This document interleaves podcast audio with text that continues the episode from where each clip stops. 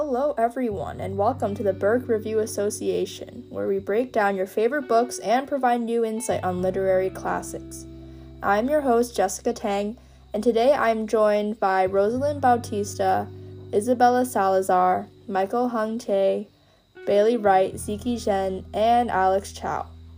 Together, we dive into Purple Hibiscus by Chimamanda Adichie, a novel that tells the story of a young girl named Kambili as she navigates adolescence religion, and family conflicts.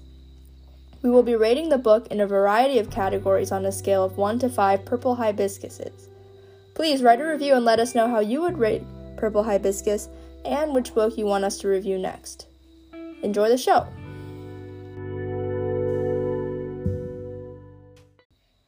Our first guest is Rosalind, who will come and talk to us about characterization in Purple Hibiscus. Rosalind, welcome to the show. Thank you, Jessica. Today I'll be talking about characterization. In Adichie's novel, Purple Hibiscus, readers meet Kambili, a 15 year old Nigerian girl who serves as the story's main character and narrator. Kambili guides readers through her first hand thoughts and experiences that come as a result of living in a post colonial Nigeria. One of the first people close to Kambili that readers meet is Beatrice, Kambili's mom. From the beginning of the story, Beatrice, or Mama, is described as being a quiet and submissive wife to Eugene, Kambili's dad. She maintains this attitude for the majority of the story, despite the fact that she is constantly beaten to the point of having miscarriages, sees her children get beaten almost daily, and has her whole life controlled. Mama copes with this abusive situation by meticulously cleaning her collection of ceramic ballerina figurines after every beating. These figurines are her only escape. But when Papa becomes upset with a disobedient Jaja and tries to throw his missile, he misses and hits Mama's figurines. This is a breaking point for Mama, who doesn't buy new figurines.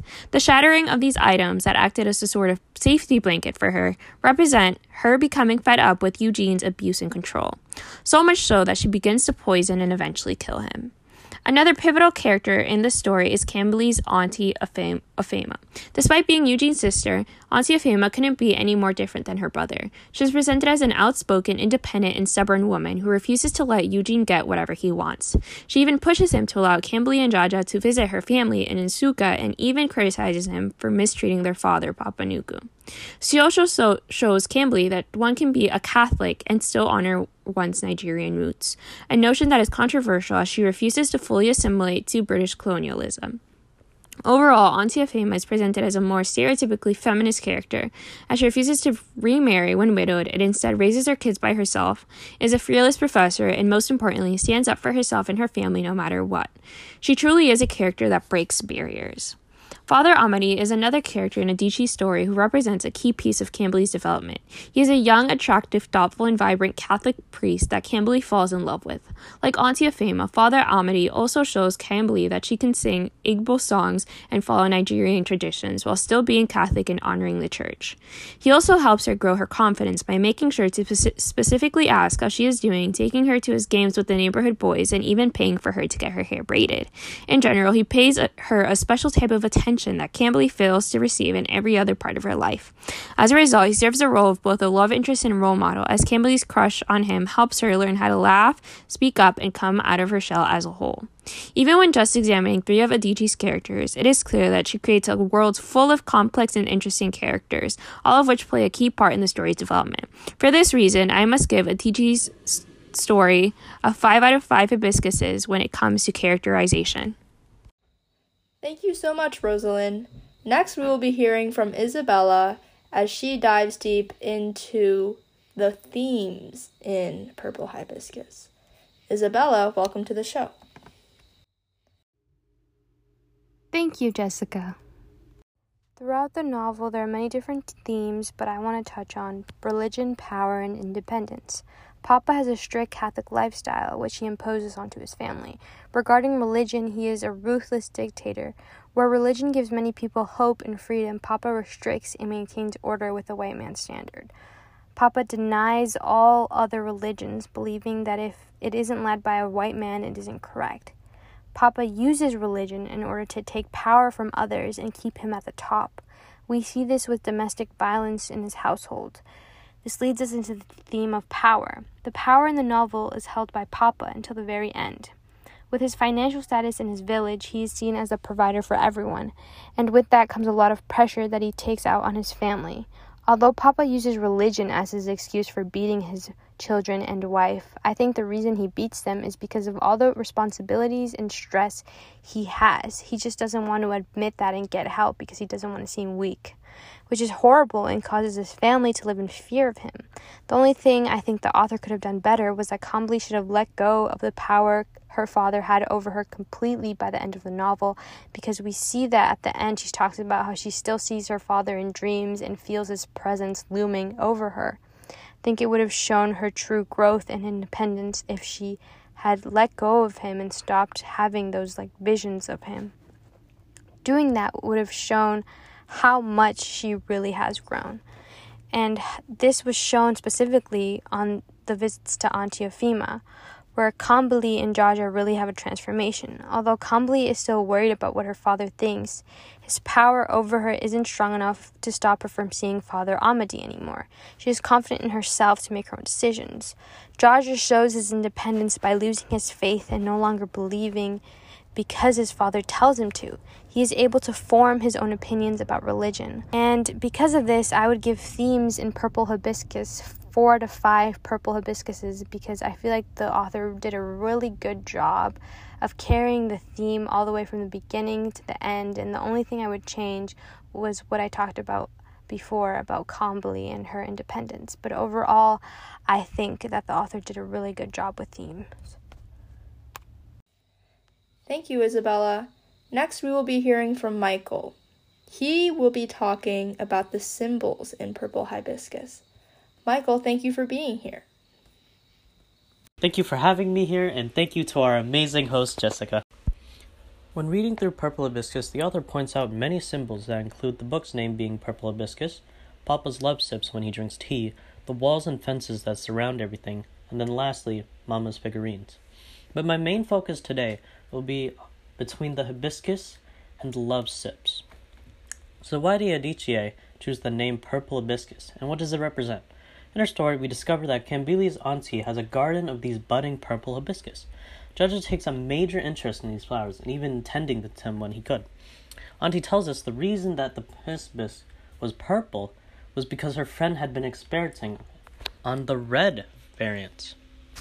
Later in the book, when Jaja and Kambili come home, Jaja defies their father by not taking the commune, and is quoted by Kambili that Jaja defiance seemed like Auntie's Ifeoma's experimental purple hibiscus, rare, fragrant, with the undertone of freedom. The purple hibiscus represents the beginning of freedom and independence for the kids, sought after, after because of how strict their father has been on them. Its color being out of the ordinary shows uniqueness and a sort of freedom that can only be found through change and hard work, which is why the book is called Purple Hibiscus, to tell the story of growing up and finding your individuality. Now, what's really intriguing me about the book is Papa's so called love sips. We've noticed how Kambili believes that this is how her Papa shows his affection through letting her sip his tea, and she does this because she wants the reassurance that she actually is loved.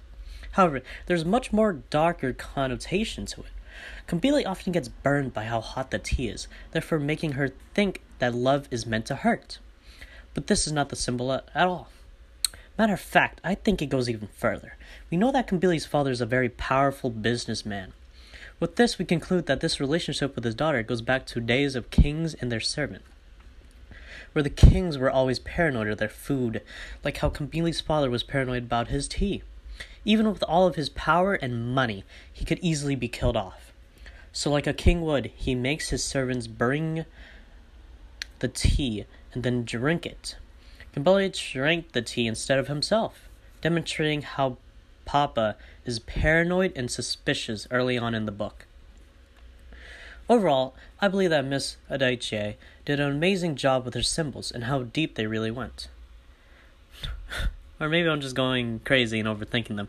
But the thing I would change was to go a lot more in depth about the hibiscus. That is all. The book was great, and I give it four teacups out of five purple hibiscuses. Thanks for having me on, Jessica. Thank you, Michael. Next, we will be hearing from Bailey, who will be talking with us about the believability in this novel. Bailey, welcome to the show.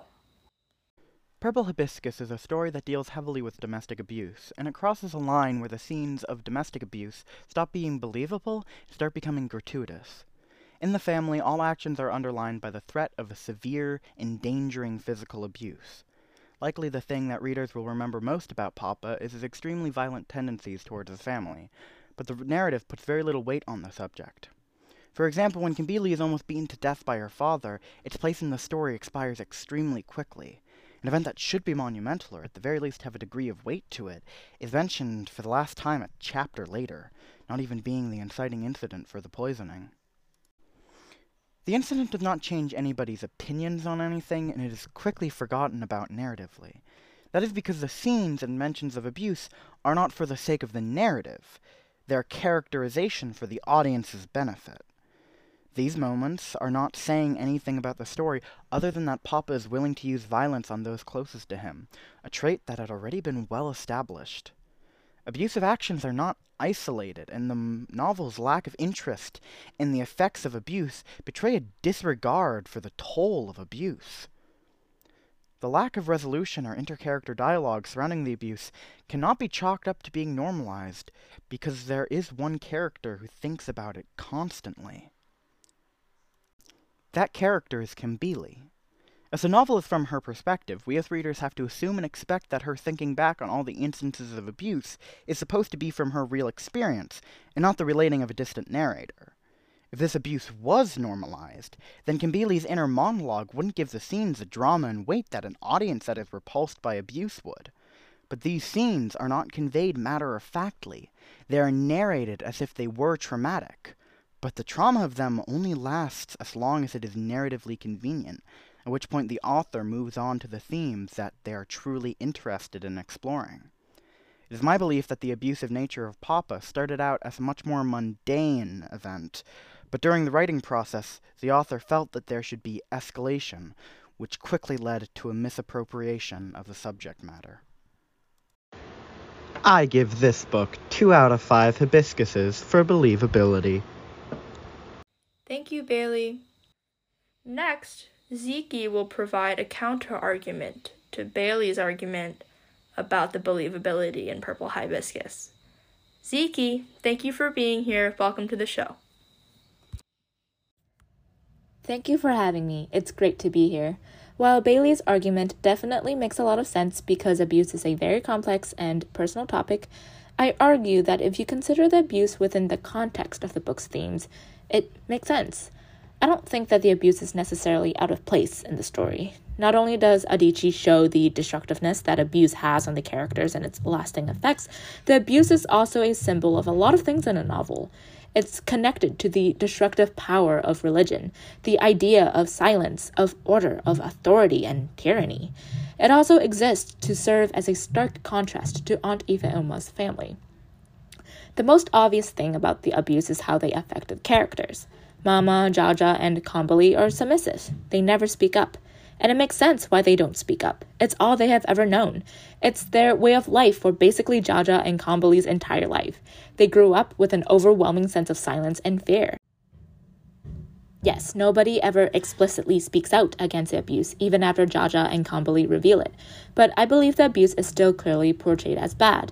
Kambili is excessively silent, does not know how to interact with peers her own age, and is deprived of basically all forms of entertainment, like the TV, radio, and not even knowing where the fun places in her neighborhood is. I suspect Kambili's love, which I believe was pretty uncomfortable, for Father Amadi partly came from how she was just so deprived of a loving father figure in the sense that Father Amadi provided. As cliche as it sounds, Purple Hibiscus was essentially a story about a young girl learning about the power of love and standing up for herself. However, even when the novel ends, things don't end happily. The big twist is, of course, that Mama was actually poisoning Papa this whole time. It's tragic, but fitting. It harkens back to how abuse can breed violence and tragedy. In the end, Jaja turns away from everything in his old life Papa, Catholicism, even Kambili herself.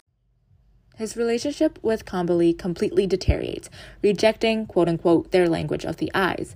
It's tragic because even though he stands up for himself and even sacrifices for Mama's sake, he rots in jail. Sometimes there is no happy ending. On the other hand, Kambili is finally free to do whatever she wants. She now embraces Catholicism in a wholly different light, now understanding the laughter and joy that Catholicism can very well provide. And weirdly enough, unlike Jaja, she still holds Papa in her heart. People respond and change in different ways. In terms of the believability, I personally think as long as the abuse is important to the story, then it is not out of place. As I discuss in this segment, the abuse deeply impacts the characters, their worldview, their conflicts, and their growth. However, since I believe that the abuse is emphasized in a way that's more so for the sake of the story than anything else, I'm going to give the portrayal of the abuse four purple hibiscuses out of five. Thank you, Ziki. And lastly, I will be joined by Alex as we have a conversation about the significance of this novel. Alex, welcome to the show. I want to talk a little bit about both the significance of Purple Hibiscus and the very interesting TED Talk that the novel's author, Chimamanda Adichie, gave nearly two decades ago. In her TED Talk, she starts out by explaining how, at a young age, quote, I wrote exactly the kinds of stories I was reading. All my characters were white and blue-eyed. They played in snow. They ate apples. And they talked a lot about the weather, how lovely it was that the sun had come out, none of which is applicable to her because she lived in Nigeria at some level, then, I think young Adichie's westernized mentality, a worshipping of sorts in the sense that she is internalizing these European cultural features and regurgitating them, is similar to Kambili's father in Purple Hibiscus because Papa is fascinated by Western culture, and it's sort of an obsession. For example, Kambili says, quote, Papa changed his accent when he spoke, sounding British. He was gracious in the eager to please way that he always assumed with the religious especially with the white religion. Papa emulates white customs out of an admiration and desire for Western culture through his extreme Catholic beliefs, and he also expects his children to speak only English. Yeah, definitely. I think in doing so, Papa is hoping to personally garner the same success and glory achieved by Western cultures. Similarly, today, in America and throughout many places in the world, Western culture is the norm or even model example.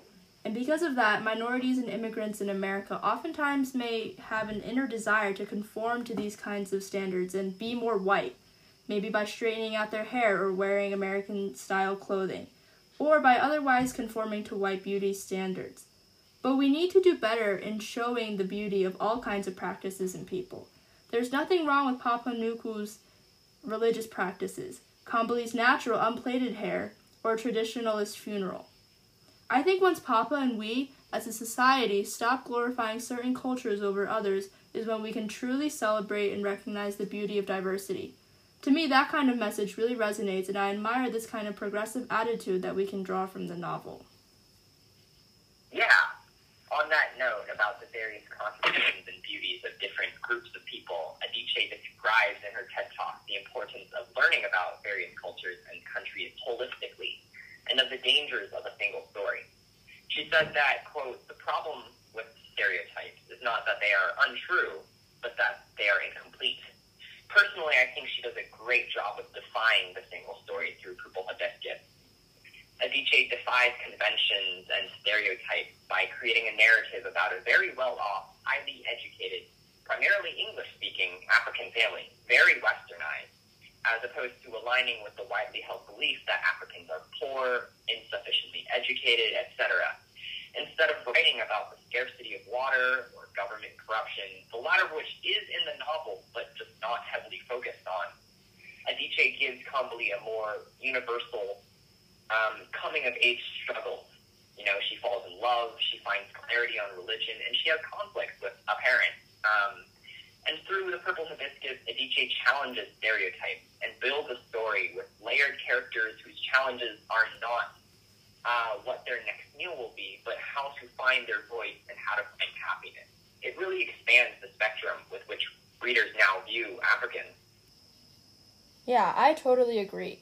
Uh, frankly, I'm in awe of how modern and contemporary this novel is, and how defiant Adichie is against readers' ex- expectations about a novel about Nigerians. It is very modern and very unique, and I truly enjoyed reading this novel. I think it provides some amazing perspectives and powerful messages, and it offers clear relevance to today, which is why I would put it among the ranks of some of my favorite literary works of all time. I would like to end our conversation with a quote that I find really meaningful in the novel. Kambili says, Nsukka should could feel something deep inside your belly that would rise up to your throat and come out as a freedom song, as laughter. Um, not only is this quote a really good summary of the entire book as a whole, but I would also describe the literal messages of the book that way. Purple hibiscus frees something deep inside readers' bellies that rises up to their throat and comes out as a freedom song. While maybe not as laughter, we are reminded of some issues that we continue to face today and now have the chance to understand that at a deeper level. So that concludes our podcast. Um, I hope you all enjoyed and you learned something new. Um, have a great day, and we will catch you in the next one. Bye.